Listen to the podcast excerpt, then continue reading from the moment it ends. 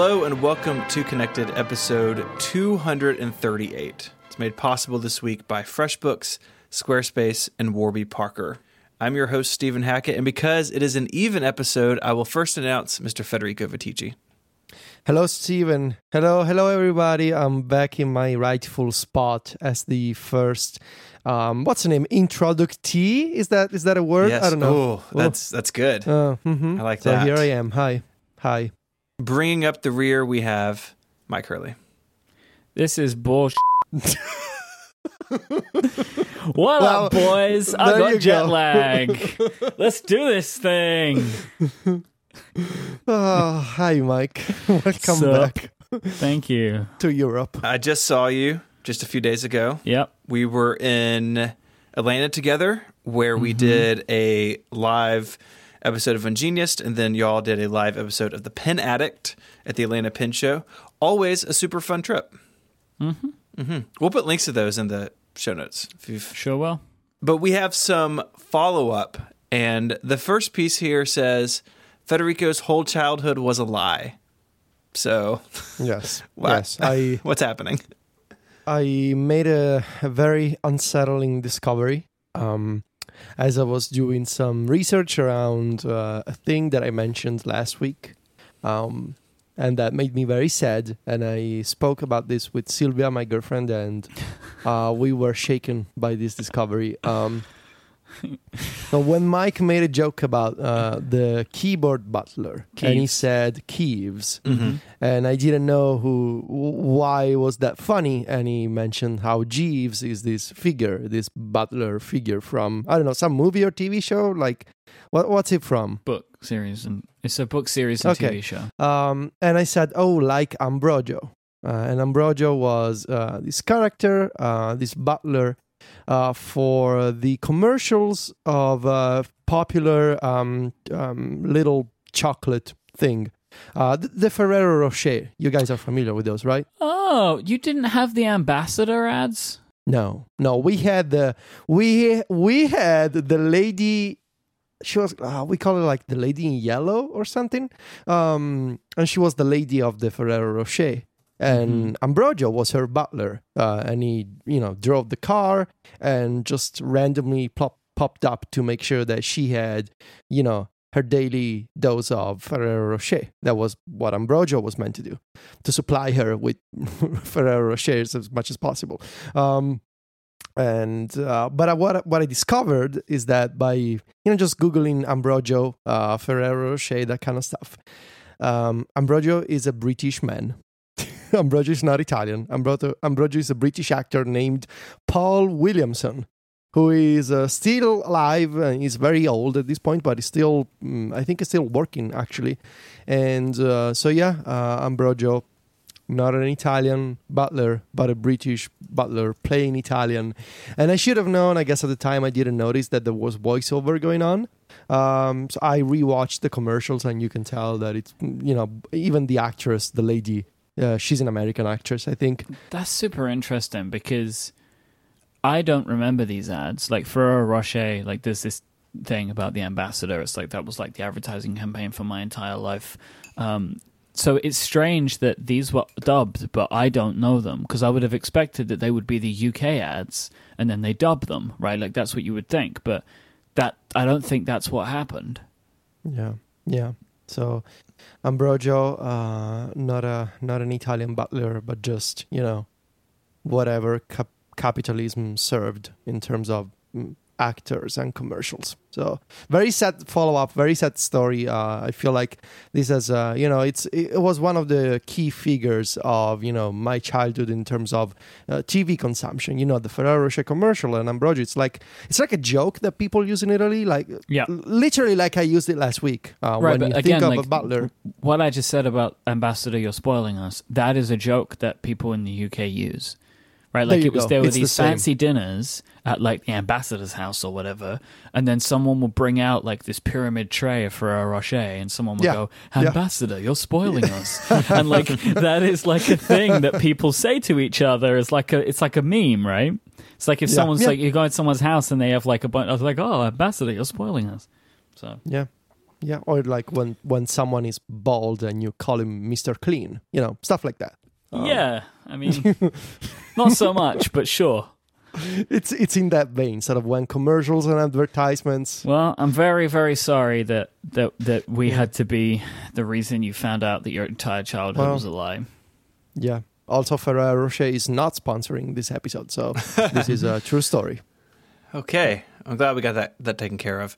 Uh, it, it did remind me of uh, Kate's awesome tweet where she illustrated Keeves presenting a iPad keyboard case on what appears to be a golden platter because that's Yes. what keyboard keyboards deserve to be presented on. Yeah.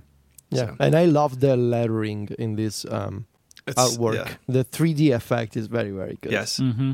Kate is the official illustrator of Connected. Just There you go. Hands down. Perfect. We have uh, some feedback about HealthKit data between multiple phones. I think this came up in Federico's multi watch lifestyle section Yeah. of the show. Yes. Oh no, I think it was when we were talking about iCloud, like that you can't have Oh, no, health yeah, it sync was from iPhone to iPad, but it does sync from iPhone to iPhone. Yes. Uh, so Stefan corrected us saying it does sync between two iPhones, but that it is. Re- uh, this is quoting ridiculously slow, so slow that you would think it doesn't work at all.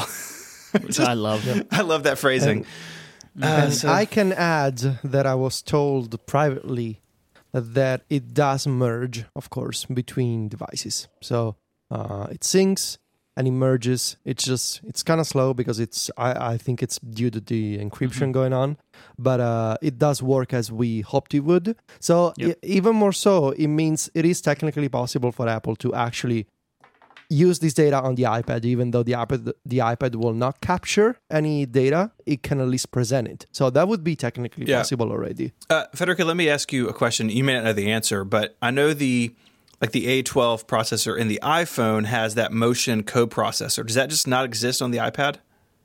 I am not sure. I think it does not exist, but I would need to double check on the specs. I just it just popped in my head. I, I didn't mean to put you on the spot. but my feeling is it does not have that that processor. Yeah. Okay. Yeah. I mean, I guess uh, it. Why would it? Right? It's, it's like it's it's tracking your steps. Although I think it also does some some of the Ahoy telephone stuff. Uh, the uh, Wikipedia page for the motion coprocessor Mm. says that it's in the A12X Bionic. Okay, so maybe it's there, but it's just not doing It's used for different things. doing things.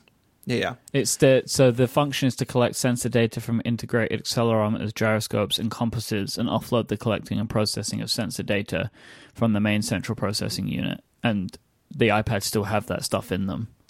You can go for a walk with an iPad and, and use the iPad as a pedometer, I guess. I actually don't know. It's the I actually don't know if you can do that though, right? Like it has the chip in it, but can you actually do that? I don't know. Yeah, this Somebody feels call like underscore. yeah. As I say, this feels like a question for underscore. And you can strap an iPad to your chest and use it as a running app. You could actually install a knife, an oh iPhone. Oh my god! Underscore just joined the chat. We have summoned David Smith, and apparently it doesn't do step counting. No, that is one so of the sad. craziest things that's ever happened. Why did that? David's just like he's just like lurking somewhere. That was mm-hmm. such a crazy thing to What? see.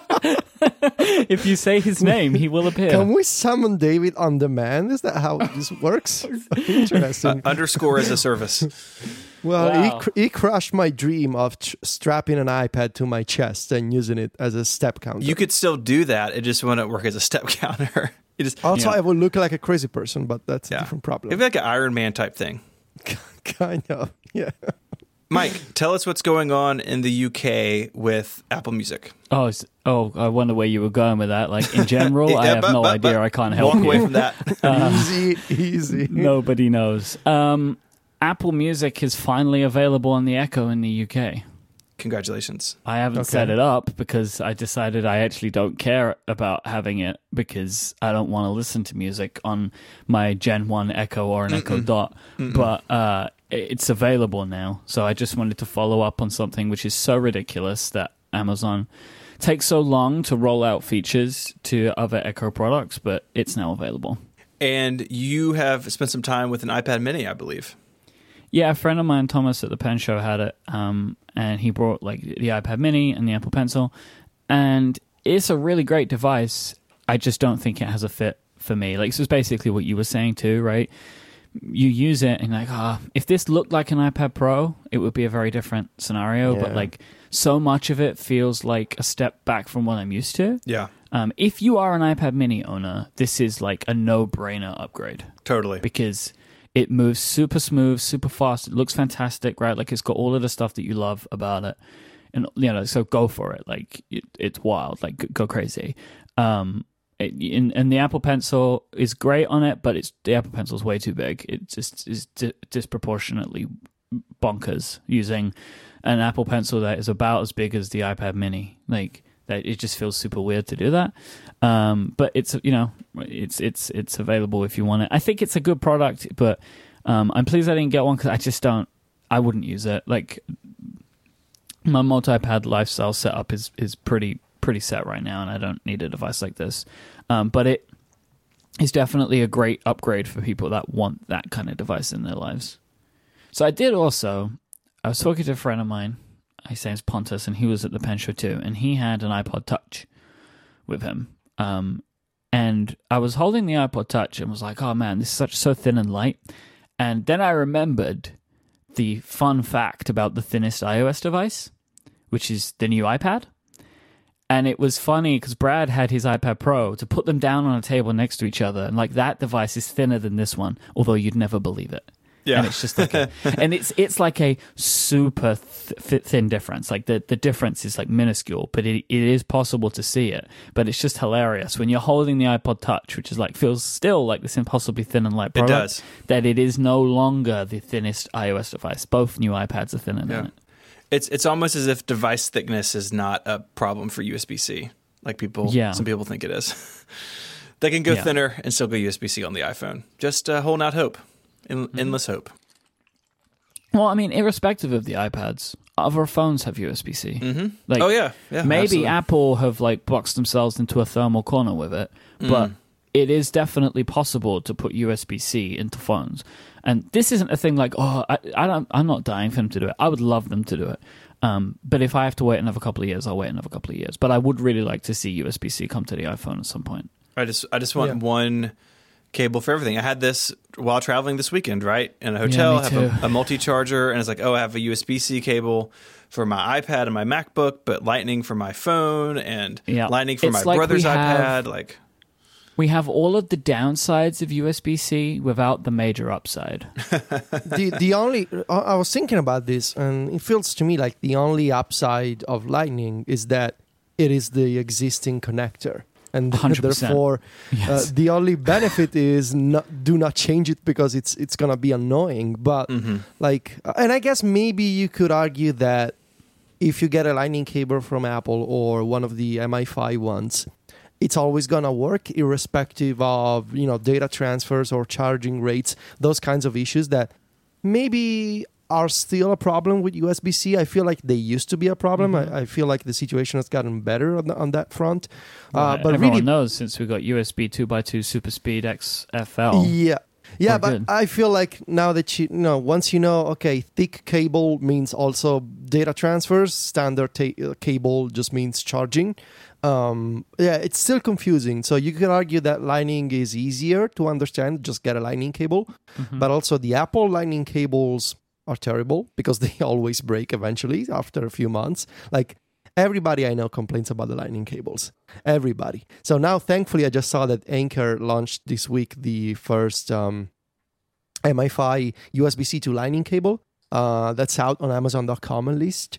Uh, but really, to me personally, I feel like the only benefit of keeping Lightning is keeping Lightning, so you don't have to change it.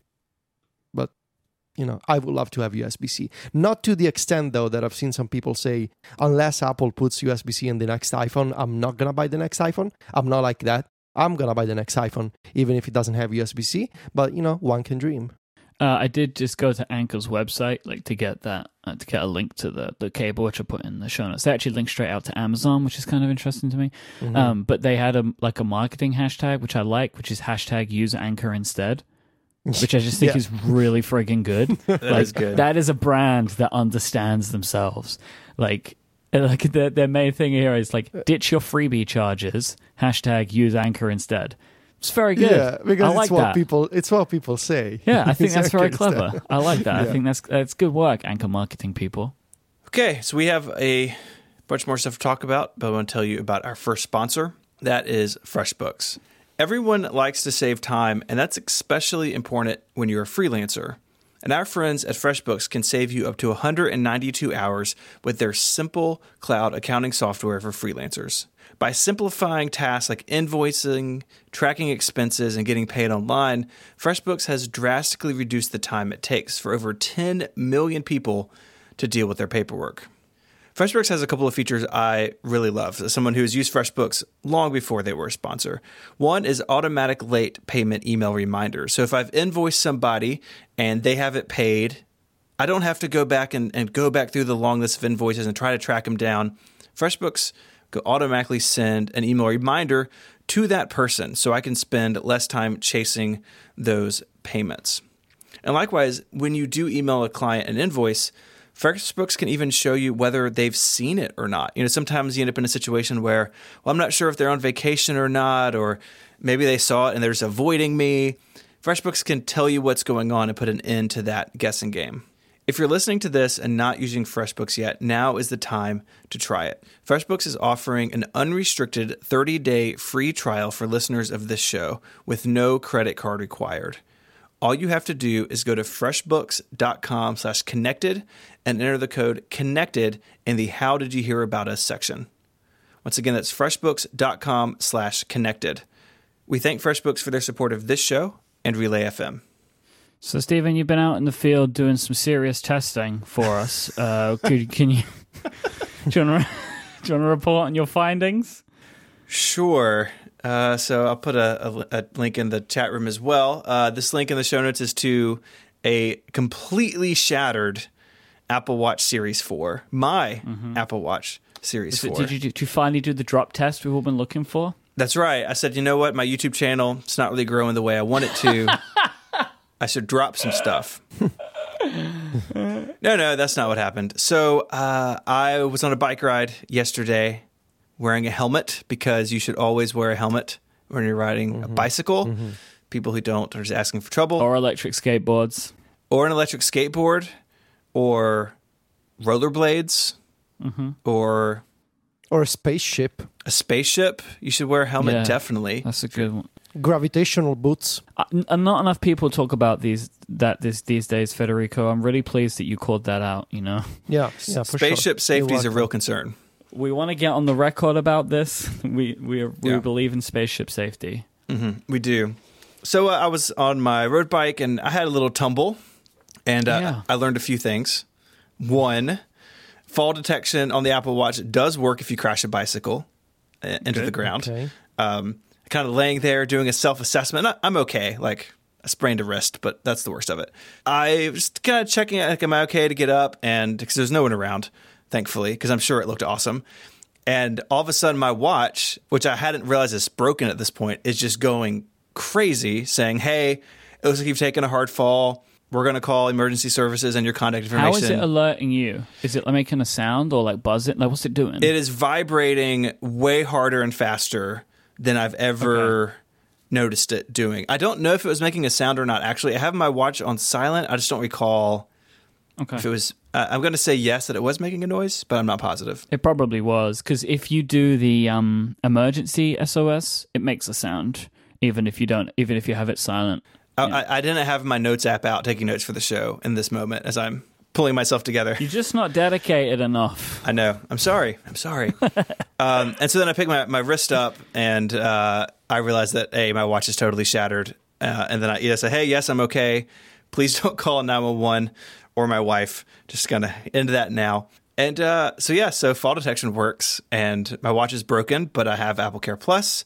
Uh, even though I don't wear this watch every day anymore, I do really like it for exercise tracking. And so I'm like, I have an appointment later this week to get it uh, swapped out. I have never met anybody that breaks as many Apple devices as you do. Yeah. It is unbelievable the amount of stuff that you break. It's true. You were. I think every iPhone you have owned since I've known you, you've had to have repaired. I've I've broken several phones. This is also my second watch I've broken. You, would you describe yourself as a clumsy person? No, I just happen to crash a bicycle every 18 months or so. For somebody who like Mm-hmm. worships computers so to the level that you do, that you built a shrine. That's the thing. You need Right. to break them to fully love them. if I don't, if I don't see the insides of them, then it just doesn't mean anything. I thought I thought that was going a different direction. Like as someone who's into computers, you're outside a lot. I was like, well, that's kind of kind of harsh. Well, no, that is also true. But like, stop, stop trying to make this better of being like, oh, I was exercising. You still, you still, you exercise too hard is what happened. Yeah. and then now you have a, a hole in your watch. And my body. But um, I did break I did break my original Apple Watch. Also working out. So well that I really wasn't working out. It was in the locker at the gym and I dropped it out of the locker. That is just your muscles just got so big that it just popped the watch right off. Right, That's Like, that's what you're saying. Yeah. why? Ha- why hasn't Tim Cook shared this story already? I don't know. Because I'm taking a break from Twitter, so he hasn't seen it, I guess. He'll he'll hear it on the podcast probably. Sure. So yeah, that's all the the story really is. Um, like I said, I'm pretty okay, a little banged up, but I'll survive. Wear a helmet. I would like our listeners to start a petition to to please ask you to stop just being so aggressive. I mean, your there has bike to be a different type of workout you can do. Yeah. You hurt yourself. You're always falling off that bike, man. Like, just please stop. No, it. I've I've had two crashes in like four years. It's a pretty good. Well, it's we- more than zero crashes that I've had because I work out at home. I think it's time that we need to review our company life insurance. Oh, it's really good. Don't Yeah. worry. Yeah, well, I want to review it. I just want to make sure it covers mountain bike accidents. I wasn't on the mountain bike. I was on the road bike. Different things. All right, road bikes then. Yeah.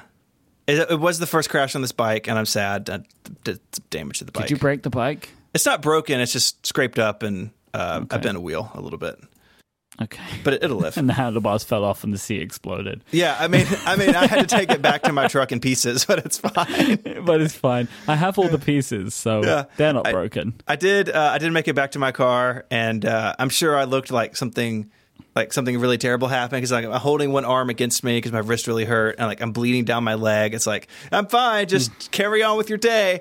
It's totally cool. Anyways, that's enough about me. Myke, you have a dilemma to face, and you have come Yeah. to the right place. You are Okay. looking to purchase a, new television, and I think this is where, if we could use our chat room power, we would summon John Siracusa, but he's probably at work. So, mm-hmm. what are you looking for, and what like what are your list of needs, and maybe we can help you decide what you should get. All right. I haven't bought a TV since like 2010, so I'm definitely on top of this. Okie dokie.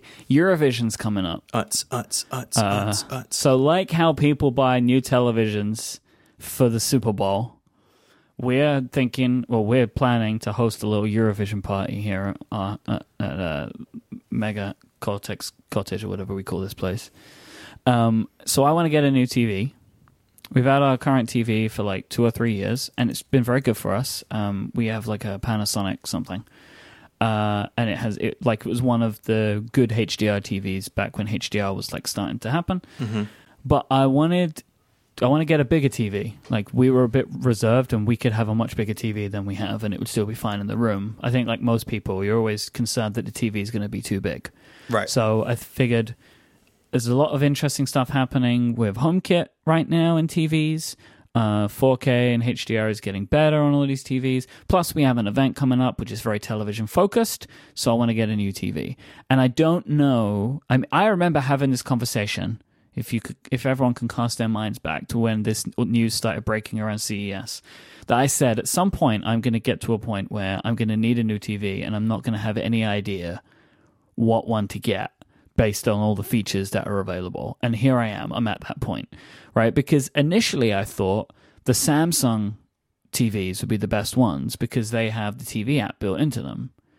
But I still want to use the Apple TV, so that's not important, right? To necessarily to have the TV app, especially now that we know that at some point we know this now, like that the LG TVs and the uh, the other companies that I don't remember. Can anybody help me? What are the three companies? It's LG, Vizio. Sony and Vizio, they're all getting the Apple TV app at some point.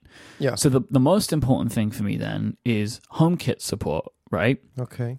As well as obviously if it's a television, I want it to be a good television, like good panel, 4K HDR and all that stuff. But we assume that part's Okay. a given, right? Uh, Um, okay. Okay. Okay. But what I want to have is the HomeKit support because that just feels like something that I should go for now. You know what I mean? Like I feel like that is like, oh, there's probably some good stuff in there. I know that you've enjoyed it, Federico, with your like um, homebridge setup.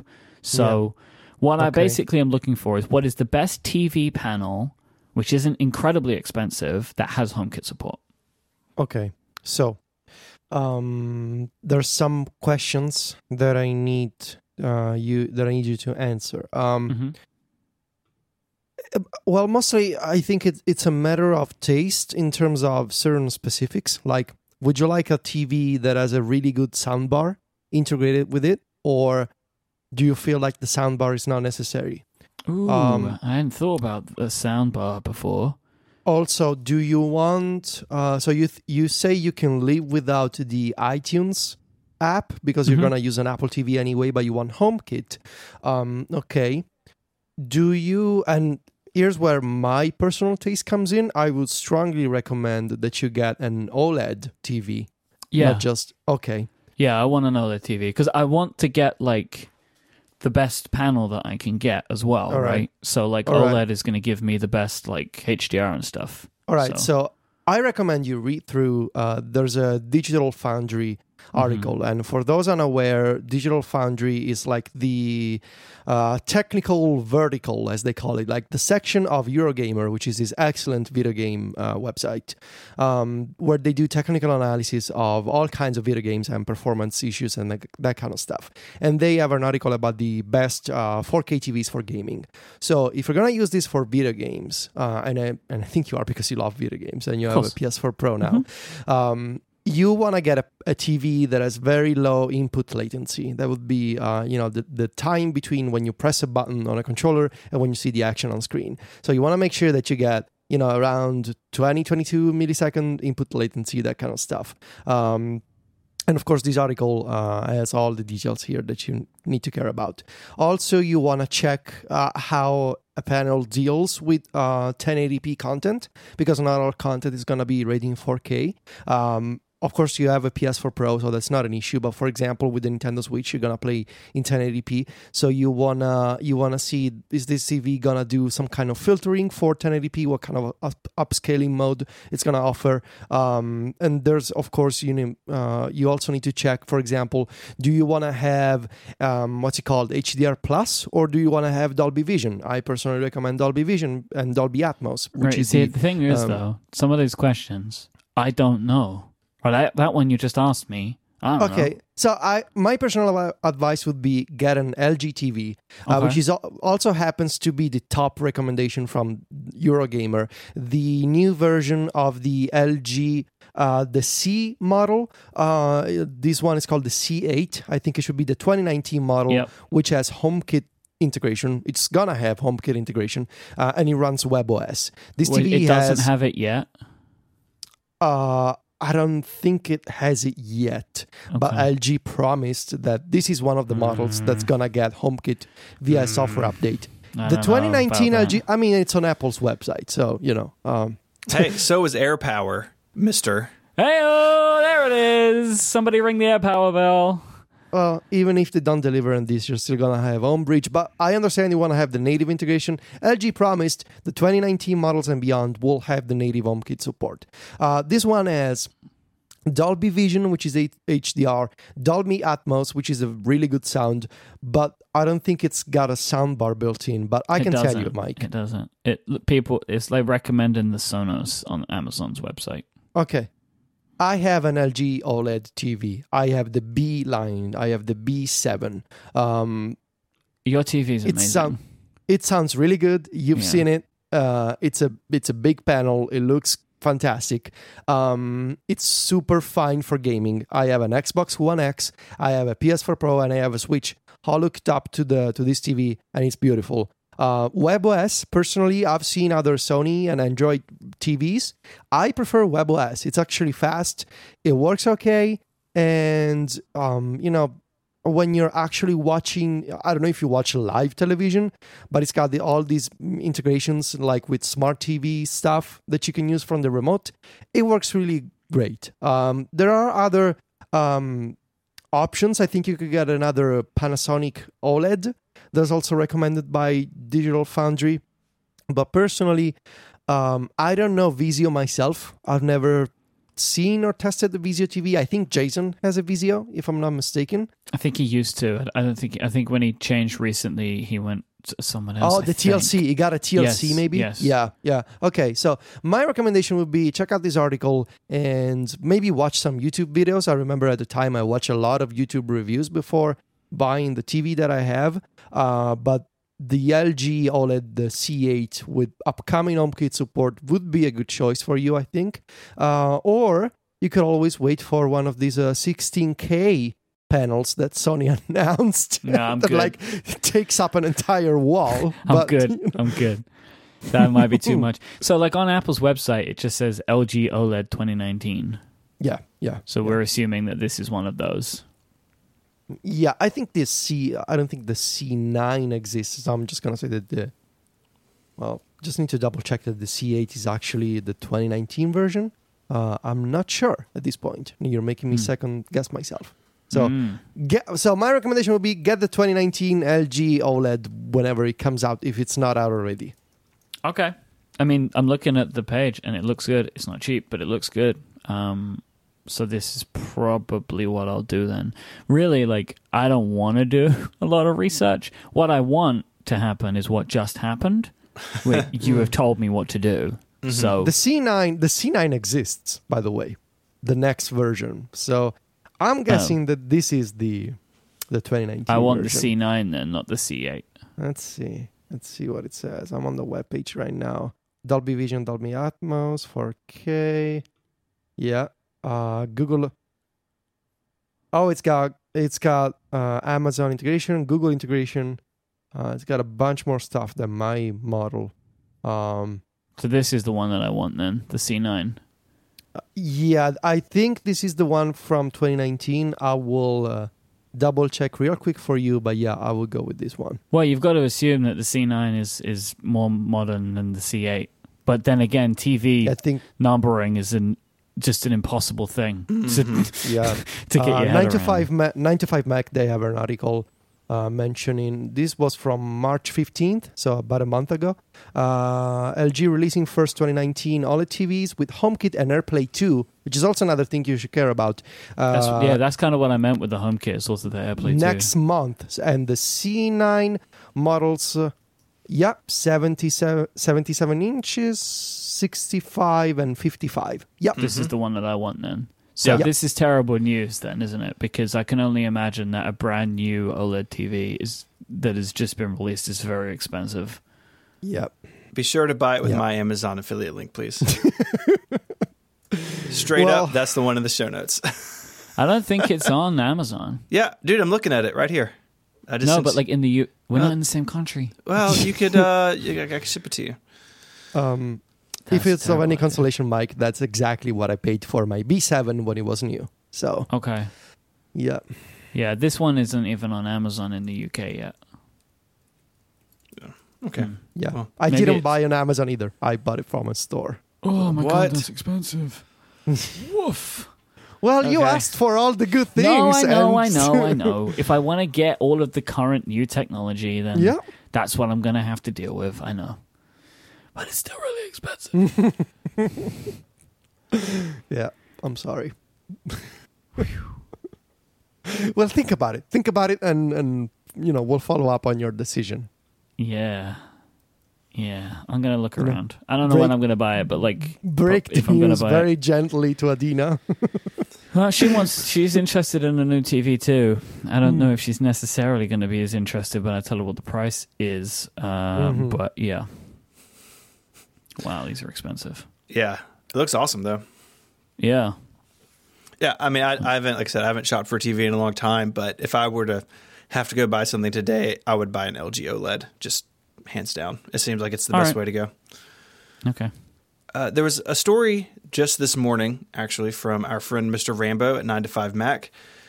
backing up some stuff that Steve Troughton-Smith had talked about, I think on Twitter, that the next version of Mac OS, you know, so 10.15, would include standalone apps for music, podcasts, and TV.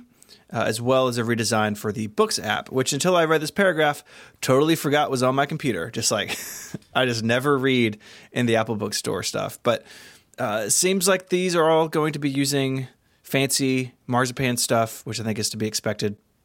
And he's got the icons here, which look very nice. And uh, I'm just curious what y'all think about this. I mean, we've all sort of poked fun of iTunes for a really long time for really good reasons. And do we think that breaking this out will make sense on the Mac? I cannot wait for this to happen, honestly. Like to have a more um, similar experience on the Mac that I get on, on iOS, to have dedicated apps for podcasts and TV and music. Like whenever, um, you know, some every once in a while I test the Apple Podcasts app, and eventually I go back to Overcast because you know of the sound effects and smart speed. Um, but whenever I'm testing podcasts and I start listening on my iPhone and then I'm using my Mac mini and I realize, oh, I, I want to continue listening to this. And then I realize, well, I got to open iTunes. I'm like, nope, I don't just, I don't want to open iTunes and wait for my episodes to sync. So um, I cannot wait for this to happen. I'm curious to see what Apple is to do in terms of um, iTunes and specifically in terms of managing your music library. Because I do wonder if those who keep a collection of music files, um, is that feature going to remain separate from the music app? So is Apple going to do just an Apple Music client as a separate Marzipan app, or are they going to roll that feature into music? I don't think so.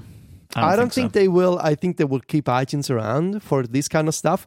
But you know, one can dream that uh, you know eventually you will be able both on the Mac and iOS to actually import MP3s and that kind of stuff into your music library. But I have a feeling they'll just keep iTunes around, and uh, that's about it. I think that's what's going to be the case. I, the it doesn't match with the business model, mm-hmm. right? Yeah like they want you to just use Apple Music because in theory all the music you want should be there. If it isn't, you are now an edge case and you can use iTunes.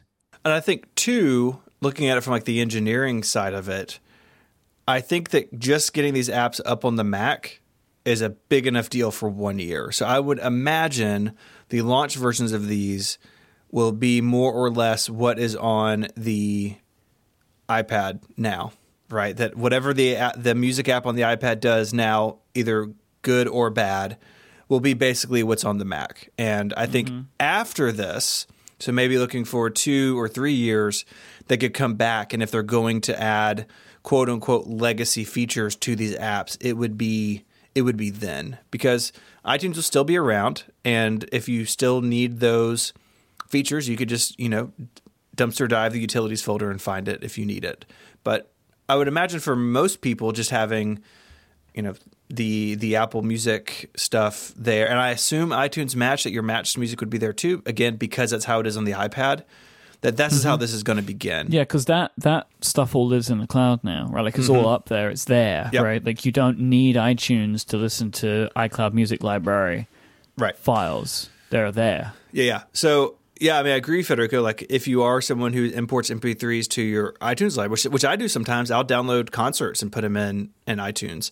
That is my guess would be that this app doesn't do that, and that if that becomes an important feature, that would be added over time. But you know, I'm trying to keep my expectations low for these apps going in as far as features. I do expect them, however, to work better than the Marzipan apps we see now because they are just garbage in, in a lot of places. I hope they're better than that, but to think that this is going to be like a, a modern take on iTunes may be a bit of a stretch for day one.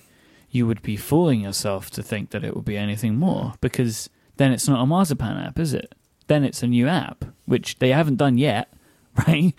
then they're not going to do it. Like, this isn't a yeah. criticism. I think the music app on the iPad is by and large mostly fine right? Like for, for what you're going to need to do. And we've spoken about some changes that Apple could make um, to the to the app to the services in the past, but I think it's mostly fine. It well, I tell you what it is. It's better than using music in iTunes. I can tell you that. yeah, like if you like all those people who think it's they say garbage. Would you rather have garbage or just be sad? Garbage on Fire, which is fun. Like- like like it's ba- really really bad in iTunes. It's terrible. Um, like just searching, searching for music in the iTunes app is abysmal. It's like such a bad experience.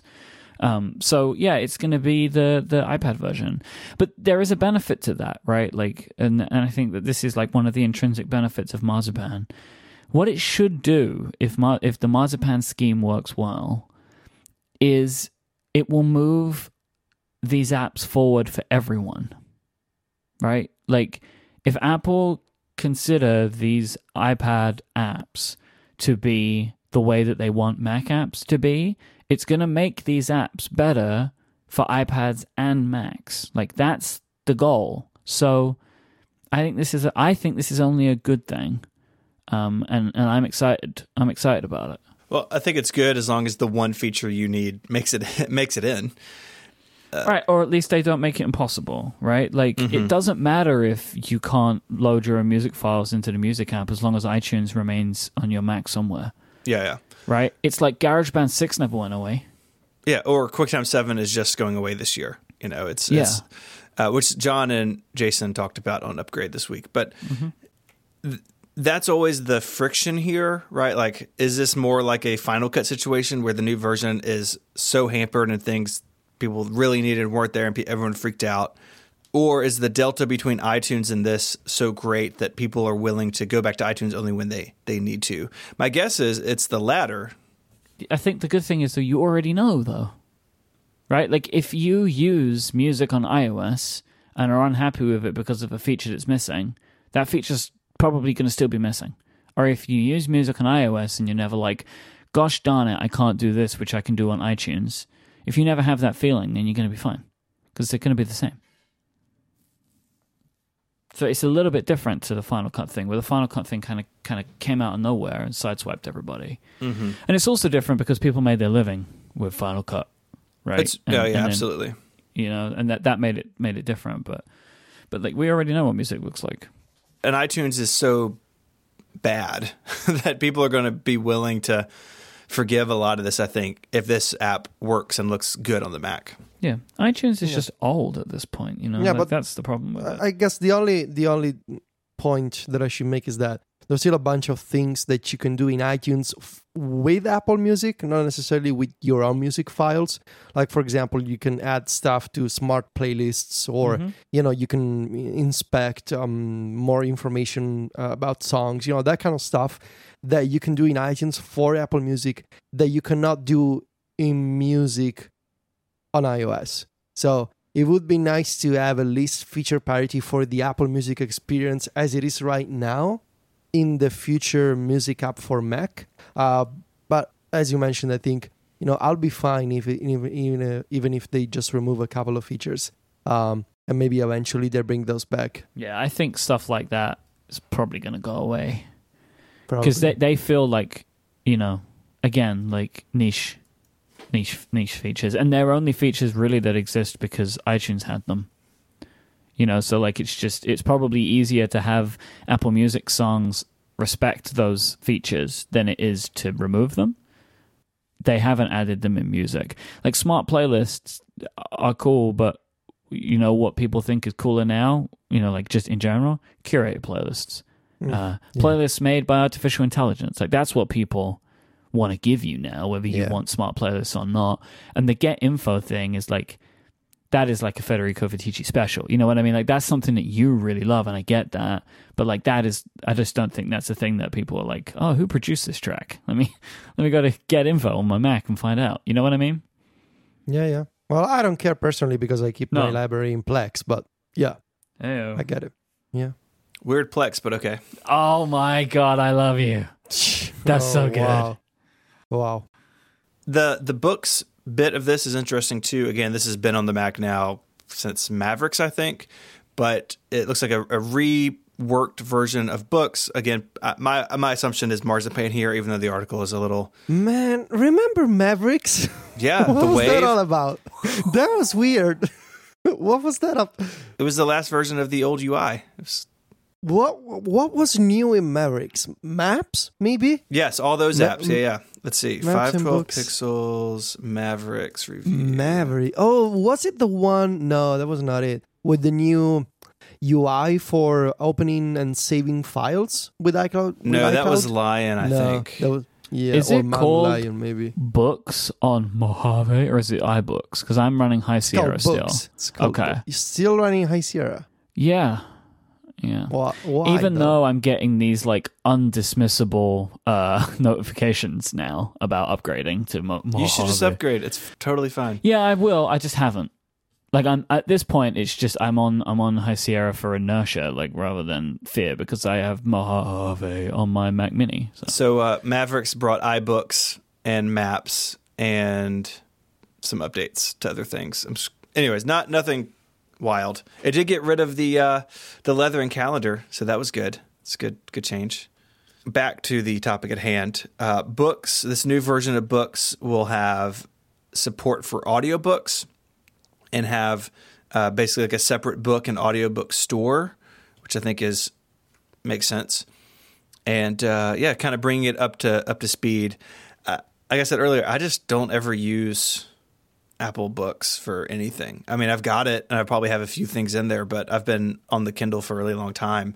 I just wonder how many people are reading books on their Mac. This is important, or maybe audiobooks is. I feel like it's like a reference thing, like when you're working, right? That you like, you've maybe read it on your iPad and then you have your notes and then you're sitting down at your Mac and you've got your notes up, right? As opposed to like, it, I also find it like an interesting thought of somebody sitting on their MacBook and reading a whole novel. Like that just seems less than ideal for me unless it's your only device that you have right that has the biggest screen so you want to use that. But i don't imagine that it is an incredibly high use case but like would be good for um like would be good for for reference stuff. The adding of audiobooks is even funnier to me because i really can't imagine somebody listening to an audiobook sitting at a mac. You're just sitting at your laptop listening. yeah. That one seems even harder to me than than like ebooks but to each their own you know Yeah, it's probably the same people who play games on a Mac. So, Those people don't exist though. well, there's some of them. This episode of Connected is brought to you by our friends at Squarespace. Make your next move with Squarespace. It lets you easily create a website for your next idea with a unique domain name, award winning templates, and more. So maybe you want to create an online store or have a portfolio to show off your work, or maybe you want to be like Federico and start a blog, or maybe you want to do all three of those things. Really ambitious. Squarespace is the all in one platform that lets you do all of that stuff. And there's nothing to install. There are no patches to worry about, no upgrades needed. You don't have to get a hat that says server admin on it. You just don't have to worry about that stuff because Squarespace has got it covered. They have award winning 24 7 customer support if you need any help. And their system allows you to quickly and easily grab a unique domain name, and you can use it with one of those award winning templates that are beautifully designed for you to show off your great ideas. I've got a friend who started a business a while back. I helped him get set up on a Squarespace site probably a month a month or so ago now.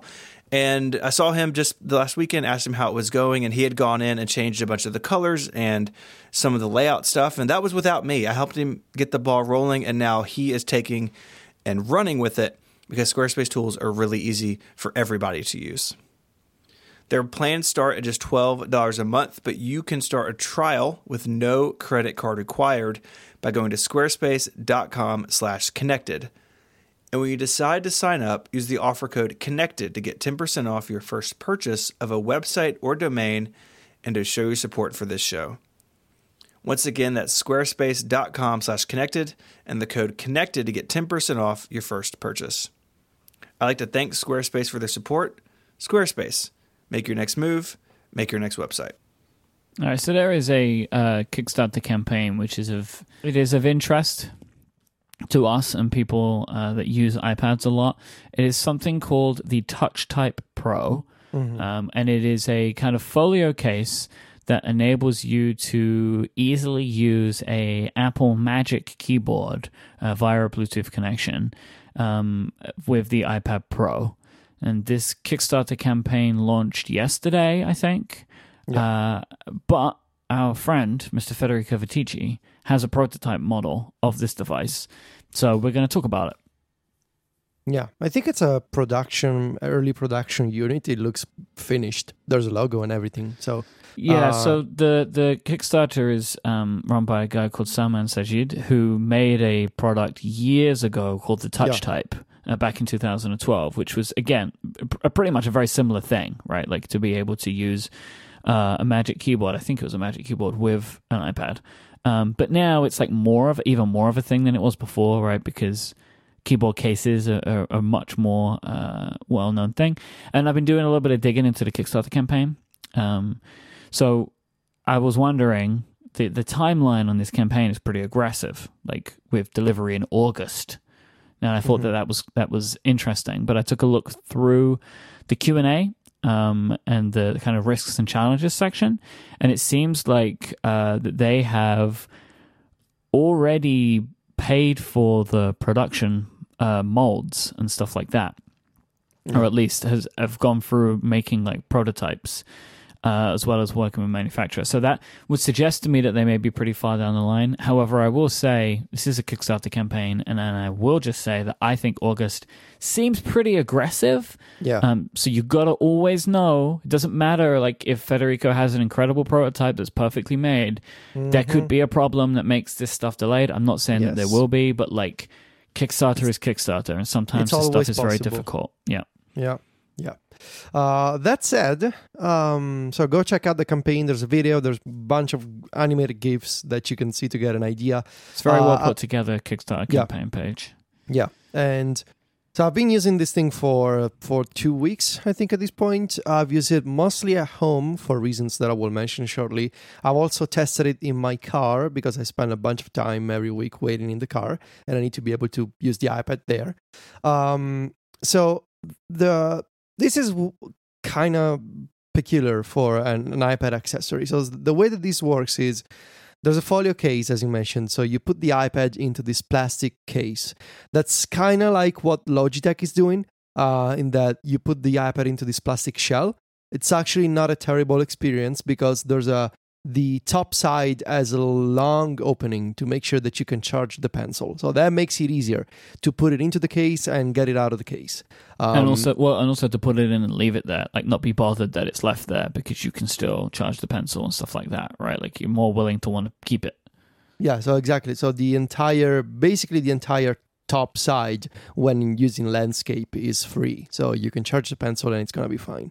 Um, but attached to the case is this uh, folding cover that uh, when it's closed, it wraps around the iPad. And also there's this um, final part of the cover that is actually like this folding, kind of like a folding flap that uh, actually also covers the pencil. So when everything is closed, it covers the pencil too, keeps the pencil in place and make it ensures that when you put everything in your bag, for example, you will not find the pencil at the bottom of your bag. So it will secure and protect the pencil, and it actually works.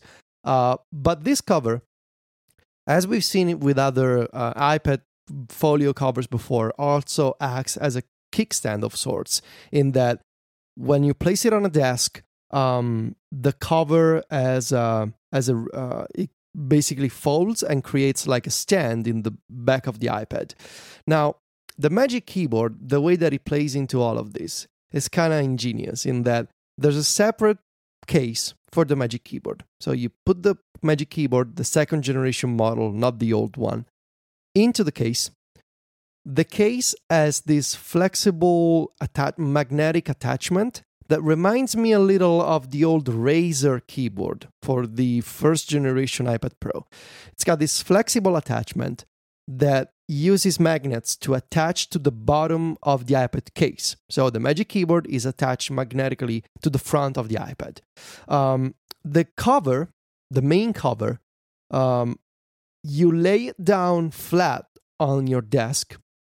You put the Magic Keyboard on top, and both inside the cover and into the Magic Keyboard case, there's magnets, and they create this kind of like a train track system where like you can slide the Magic Keyboard onto this cover to adjust the viewing angle of the iPad. So the cover combined with the Magic Keyboard, they make the iPad stand upright.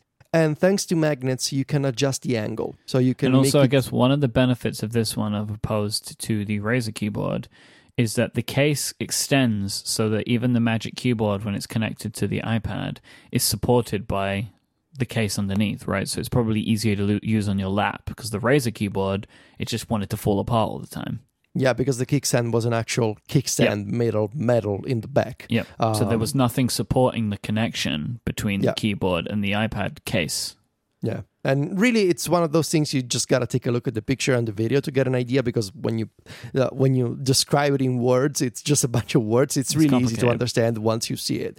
Um, and w- I guess there's also this. What what also makes it unique is that if you don't want to use the Magic Keyboard, of course you can detach it because the there's a you know it, it attaches via magnets. Of course, does not use the smart connector. This is all Bluetooth. The Magic Keyboard is a Bluetooth keyboard, so uh, you can detach it and use it. You know, for example, you can keep the iPad on your table and use the Magic Keyboard on your lap if you wish to do so.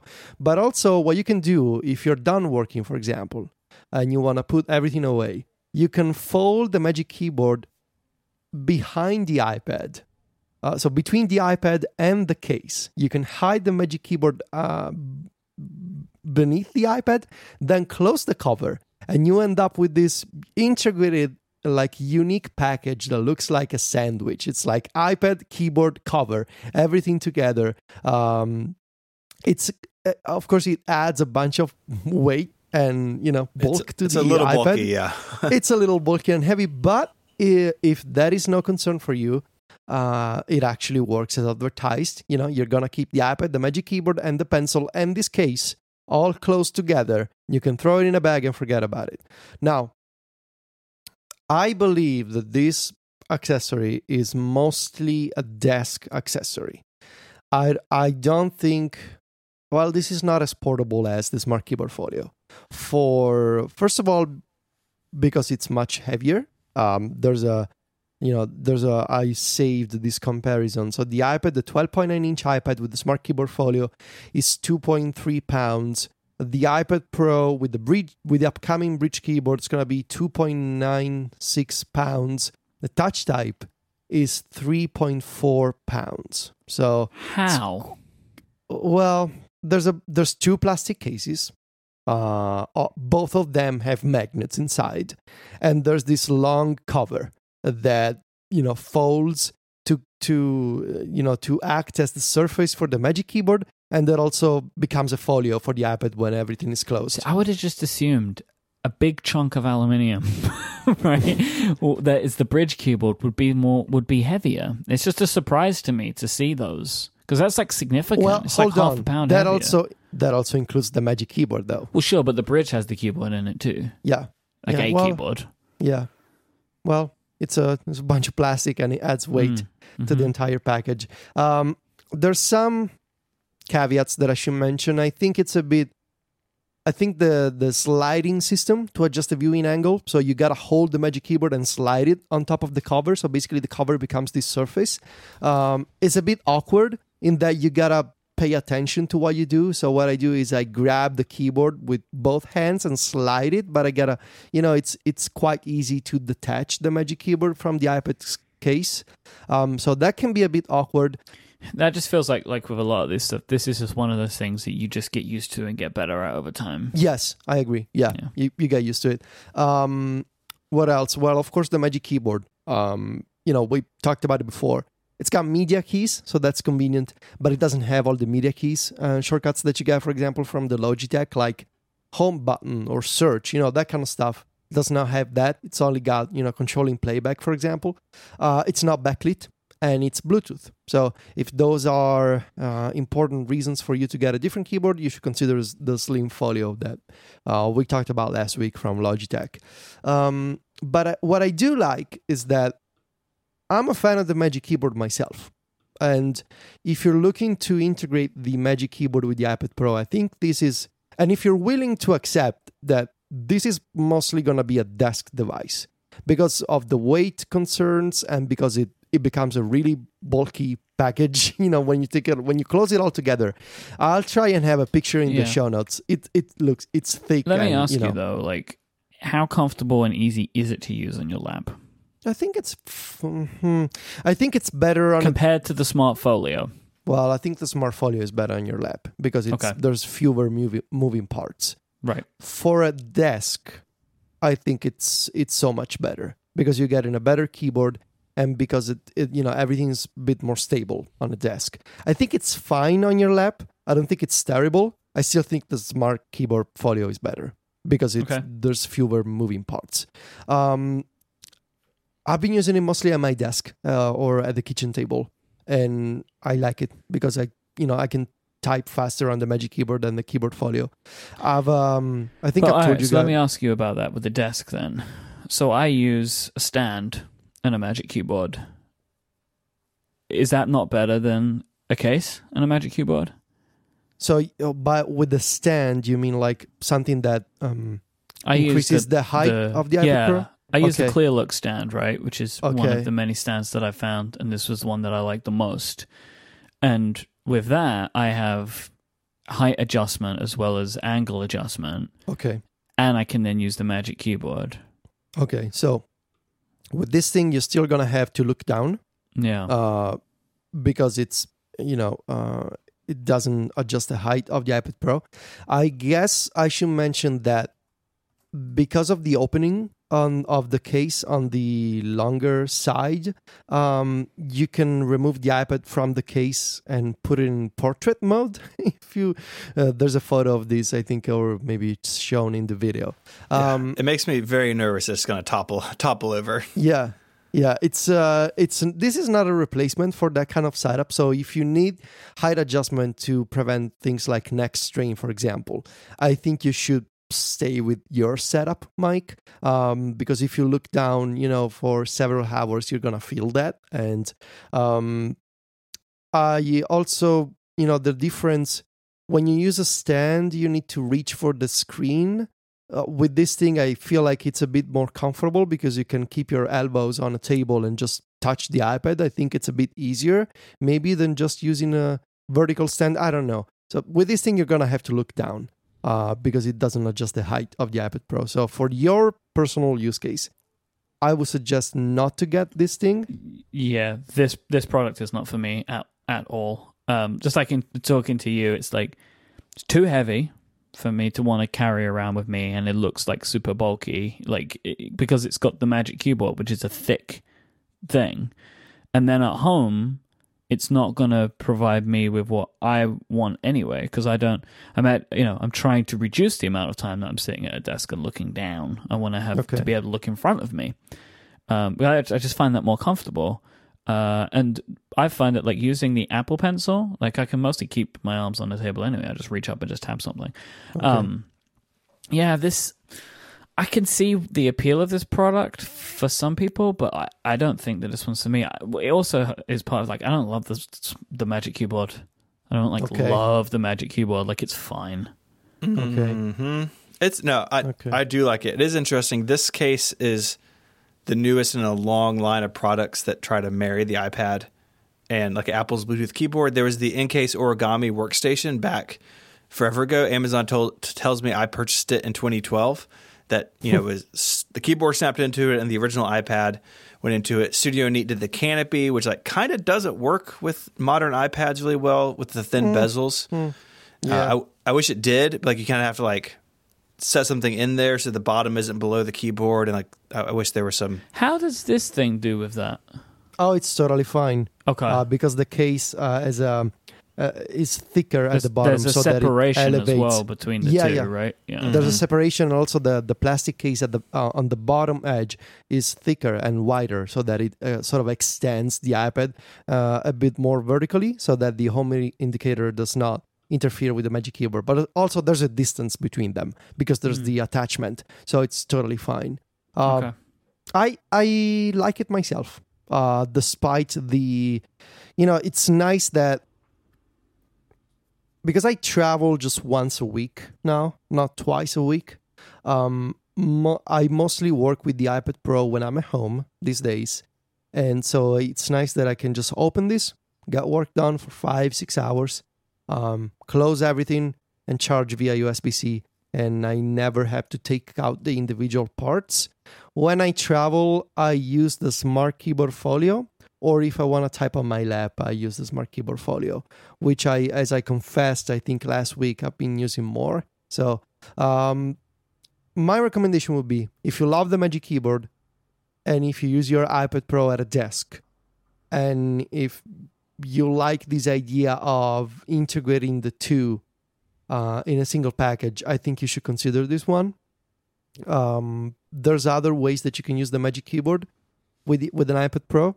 I, I think none of them are as, you know, putting together all both parts, the iPad Pro and the Magic Keyboard. Uh, they do that as well as this one does. Um, there's a, as I mentioned, it's a it can be a bit awkward to adjust the viewing angle, and you're not gonna, you know, you're still gonna be stuck with Bluetooth, so you don't get the, you know, the simplicity of the Smart Keyboard Folio but if you work at a desk i think it's it i think it's a very clever idea and i think it's very well done. Um yeah so go check out the kickstarter campaign and make sure to take a look at the video and the pictures to get a better idea whether this is for you or not. Um I think it is a very good idea with a lot of really interesting details. yeah Like the magnetic stuff in the case is really good because you get almost, you know, infinite degrees of you can find what works just right for you. Uh, but like this just isn't for my personal ergonomic needs, but that doesn't mean that it's not for yours, right? Like if you're sitting and using the smart folio all day every day sitting at a desk, maybe this is a better option um, than that one. But if you're like me, as somebody who's trying to use the smart folio less when I'm working, um, this isn't going to give me what I want.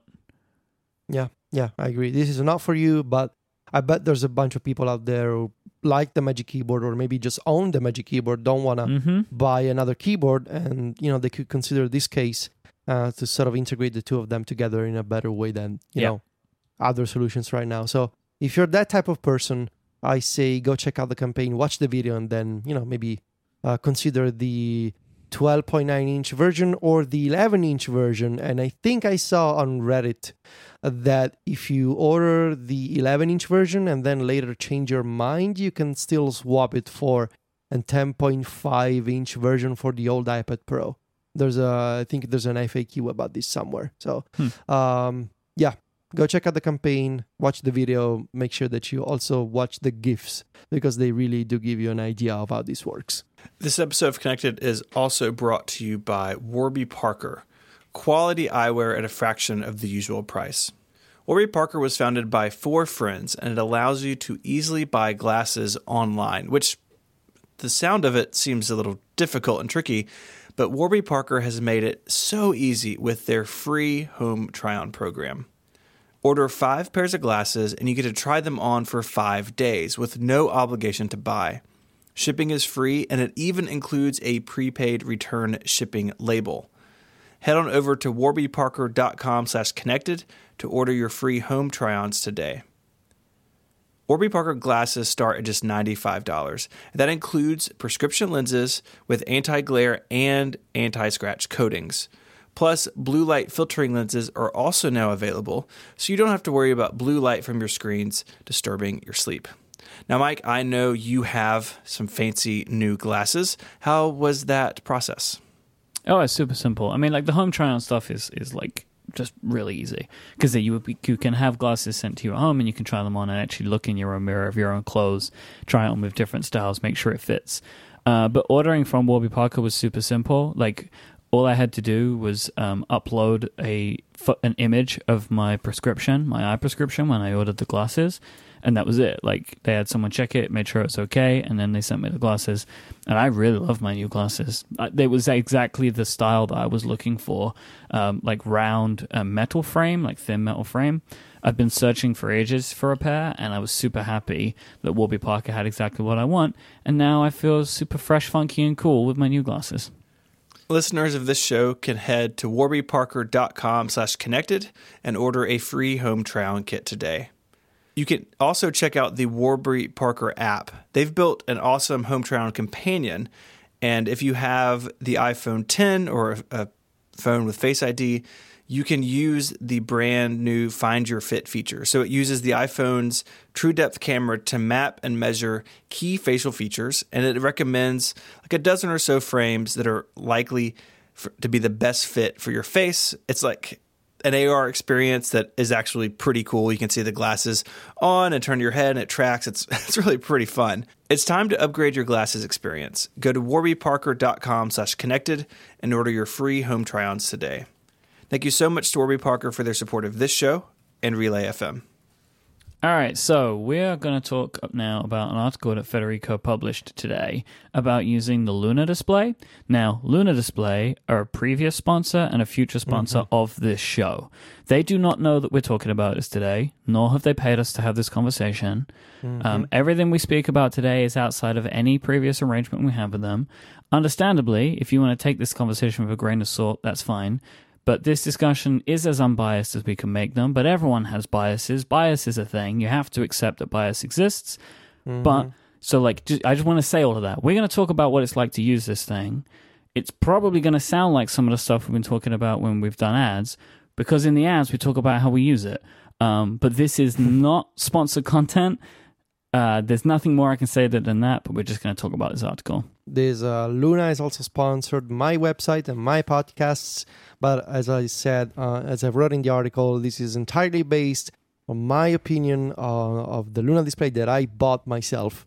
I didn't tell them; they have no idea I was working on this article. So you can trust us or not, but you know, personally, I can say that this is entirely based on what I've been doing uh, myself for the thing that I bought and that I paid for. So that's it for the disclaimer. Thank you, Myke. So yeah, mm-hmm. uh, what do you guys want to know about the article that I published?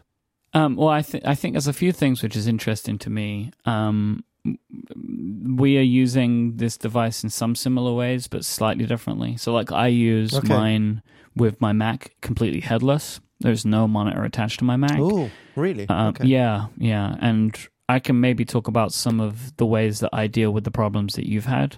Um, or like the things that you've seen which haven't worked very well for you. Like, for example, one of them, like, so like today, when I, for some reason, the Luna display wouldn't connect. Like the Mac had restarted. I don't know why it did that. Um, but I use screens then to log into the Mac to log in, so I don't need to connect to a monitor. Mm-hmm. Um, and that's just because the Mac Mini, your Mac Mini, serves a purpose as an as an actual machine that you are using to like record podcasts on. When mine doesn't, it's like home server and like media stuff, and we're trying to do more and more with it. So there's a difference there, but I just don't need it attached to a monitor, so that works pretty well for me.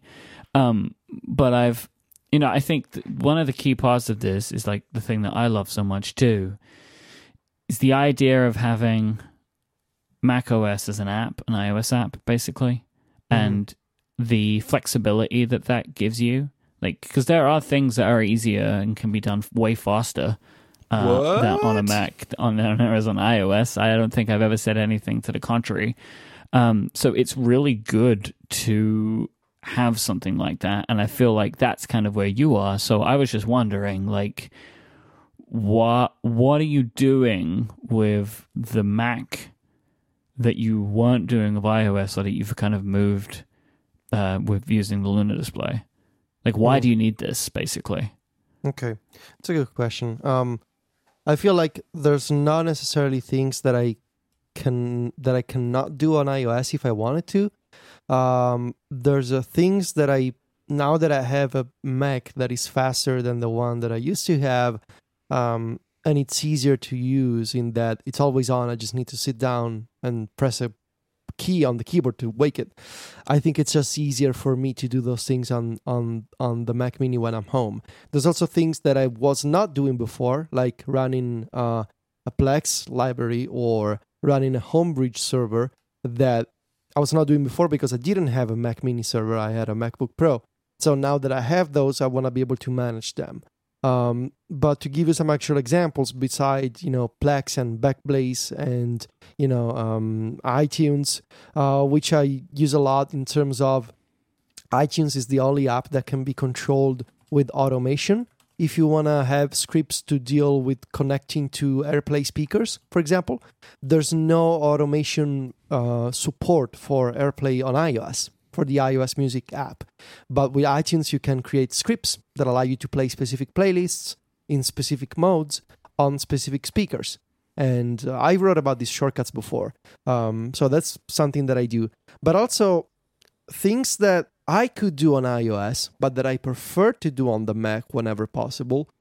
Uh, downloading files from Safari. I mentioned a few weeks ago, I think I had to download a, a few gigabytes of different zip files from the iCab. website. Yeah, and you know, could have used iCab. It's just easier to use Safari on the Mac to just you know because it's got a download manager. You just click the links and you download a bunch of files and you can see the progress, and that's it. Or for whatever reason, uh, you gave me this tip, Michael, a few uh, I think a few months ago. Um, if you try and copy rich text from Evernote on iOS and paste that text in Google Docs on iOS, it'll lose all of your formatting. If you copy rich text from Evernote on the Mac and paste it Mm-hmm.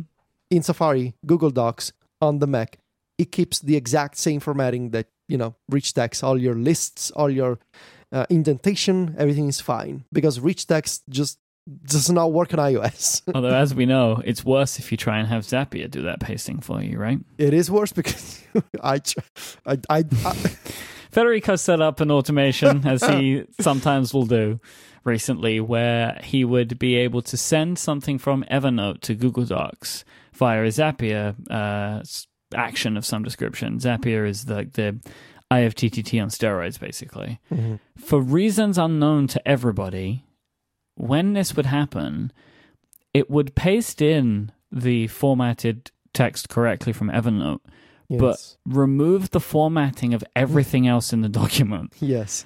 And Now- this is one of those funny things where I say to Federico, I think your script has broken everything. And he's like, there's no way it could do that. And I was like, I, I understand, but let's look at this together. And then he's like, oh. and and I, I don't know if you ever found out why that happened, but like there was a link. I told Zapier, I told them, and their response was, you know, that was. I mean, I love Zapier, but that was kind of annoying. Like, I'm a paying customer, and if you know how much Zapier costs, you know it's not cheap. and the response was to the extent of, "Yeah, we're aware of this. Can you go through this form and send us a bunch of details about all that you did?" It's like, you know.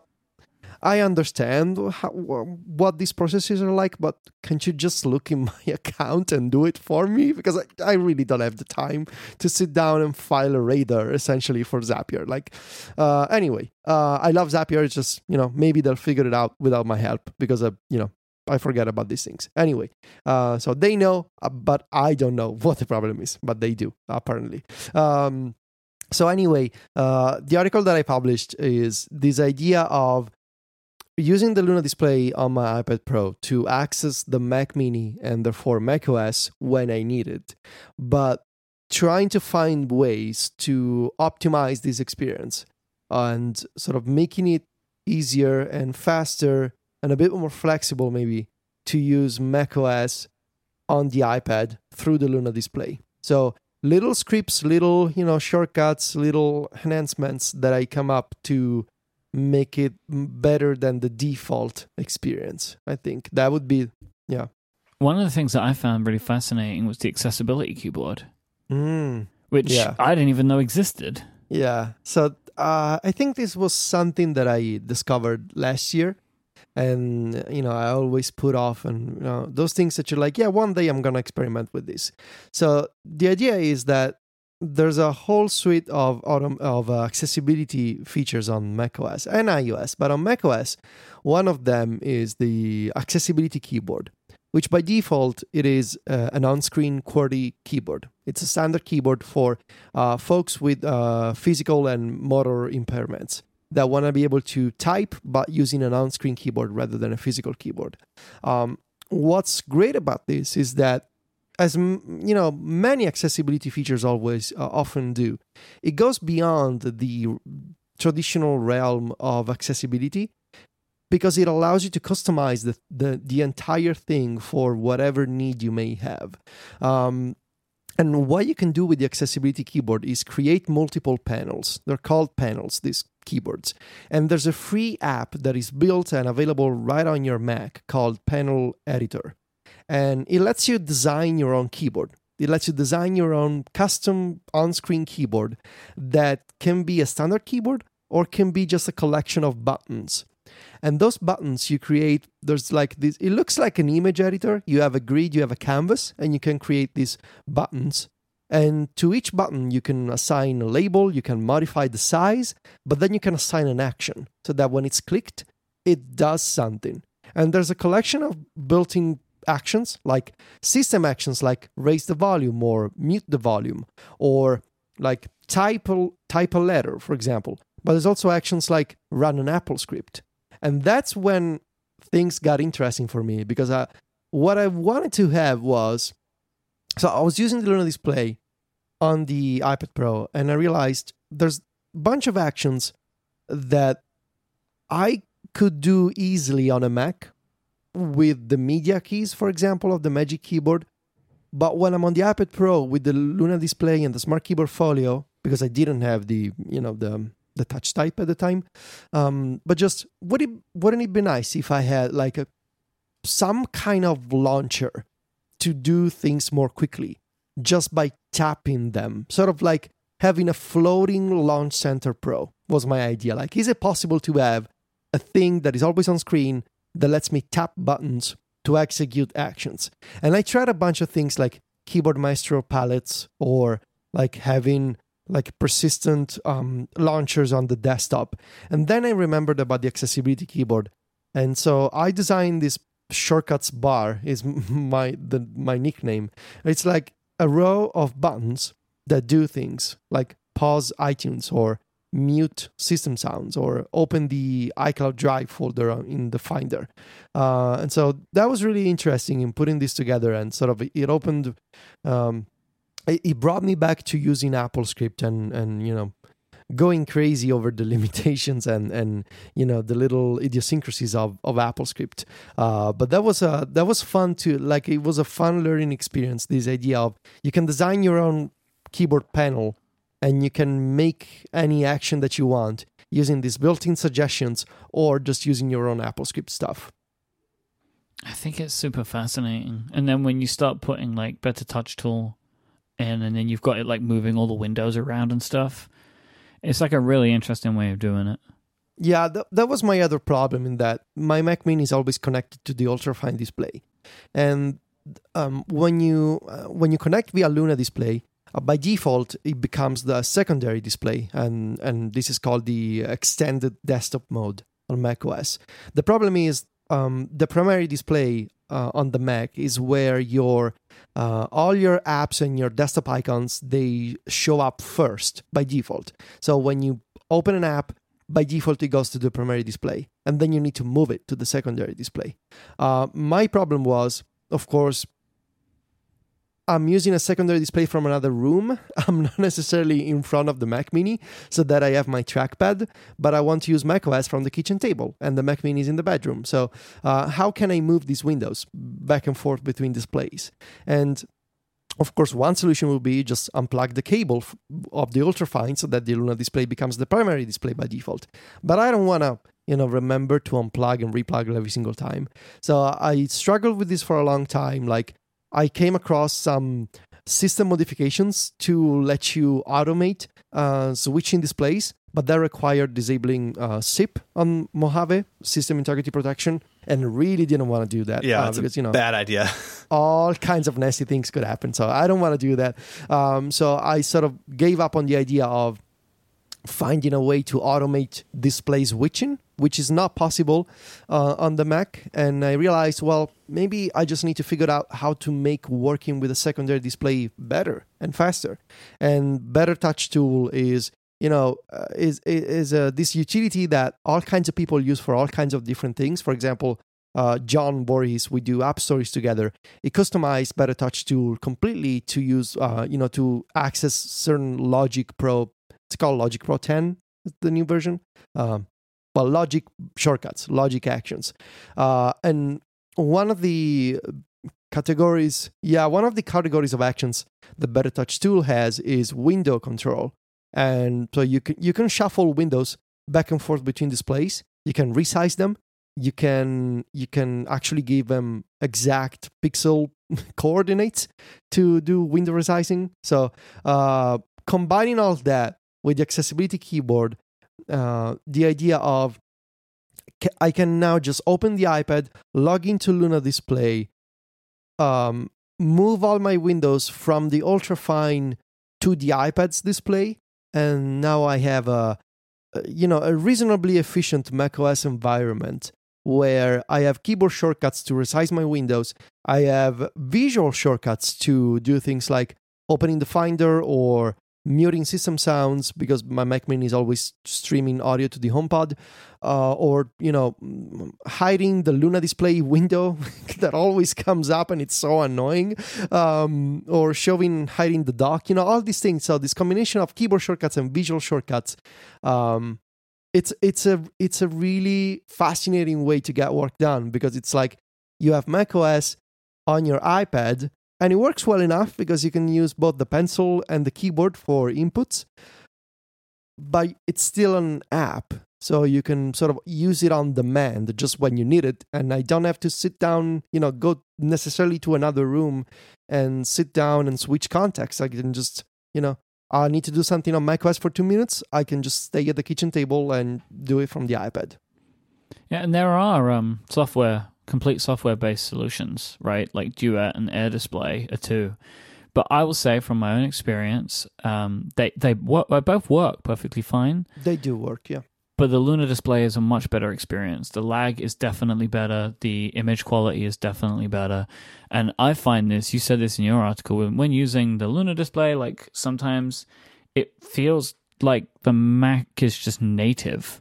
Like Yeah. I forget sometimes that I'm sitting and looking at an iPad. Like it works very, very, very well. And I've found the other stuff, it works, but it doesn't work as well as I would want.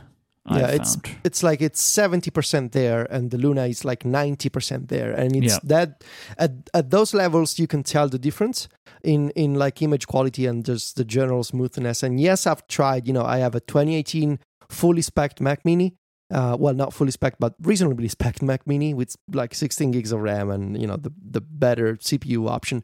Uh, I have a mesh Wi-Fi, you know, five gigahertz network. It's really good Wi-Fi. So I've tried those apps before but the latency and the image quality and the image artifacts and various glitches they were like i could use those apps but compared to the luna display uh, you know i prefer the nicer experience even if it requires buying a separate accessory um but yeah it was a you know it was a fun learning experience really to just uh, dive back into the world of keyboard maestro and apple script and better touch tool and the accessibility stuff.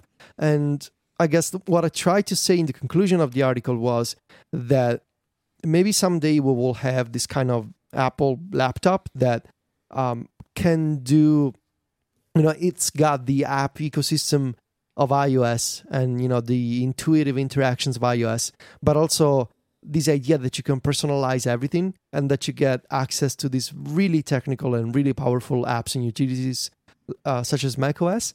Maybe one day there will be you know there will be a thing that you can buy and actually you know it runs on apple os uh, but until that happens and i reckon it'll be a while uh, you know this mixed sort of hybrid environment it works pretty well uh, now you can do this via vnc software you can do this with other vo- wireless display apps like duet and air Yeah, display like all of the stuff that Federico's talking about, you don't need a Luna display to do it. yeah Right? Yeah. Like to, to be able to use like um the better touch tool stuff, the accessibility Yeah, yeah. keyboard stuff, right? Like that's all running on the Mac. It's just like Uh, what is your portal to it?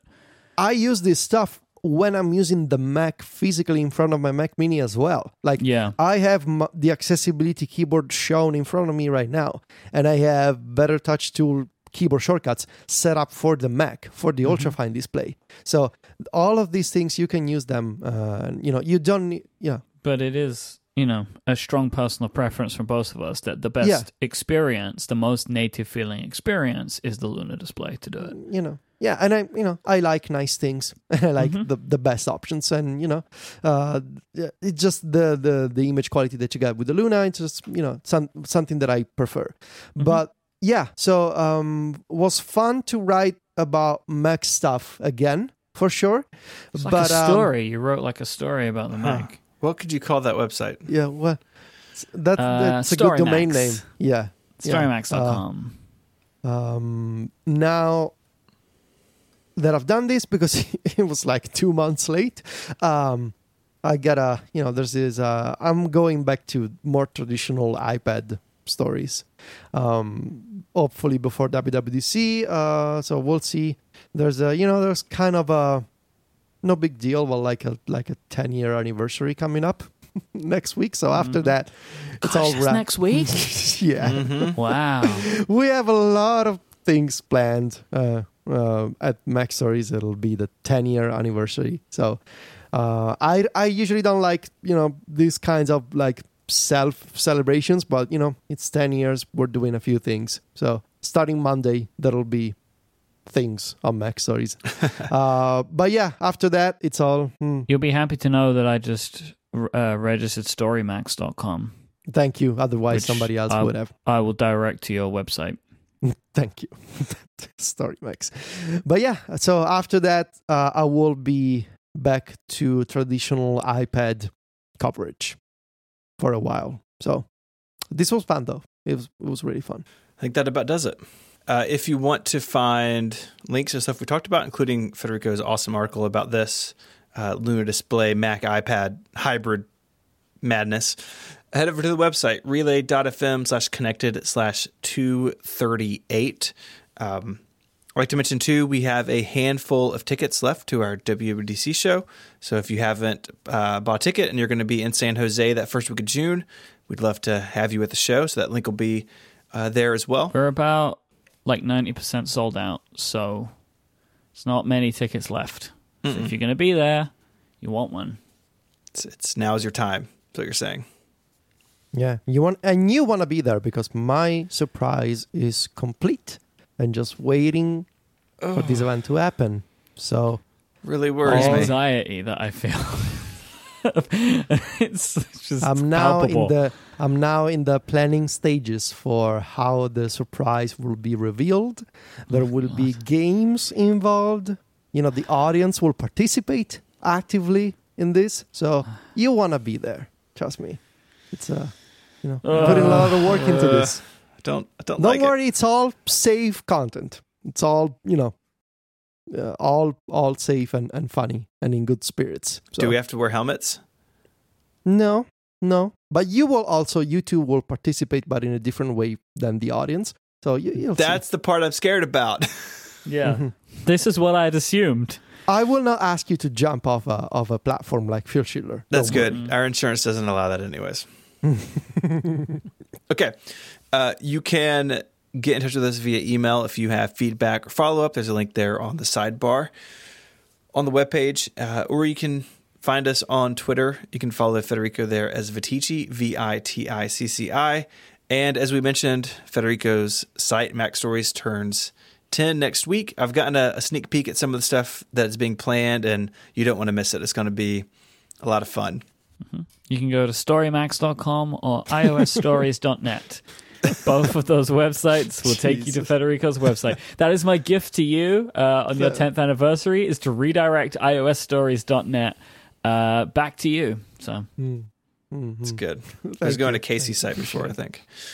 it was going to my own site was where it was going. It was going to Myke Hurley. dot- uh, MikeWasRight.com was where it went to. That's But good. now uh, it goes it goes to where it should. Good. That feels that feels right to me. Thank you can Myke. find Myke on Twitter as I M Y K E, and Myke is the host of a whole lot of shows here on Relay FM. Uh, you can find me there as ISMH, and I write 512pixels.net. I'd like to thank our sponsors this week FreshBooks, Squarespace, and Warby Parker. And until next week, gentlemen, say goodbye. Arrivederci. Cheerio. Adios.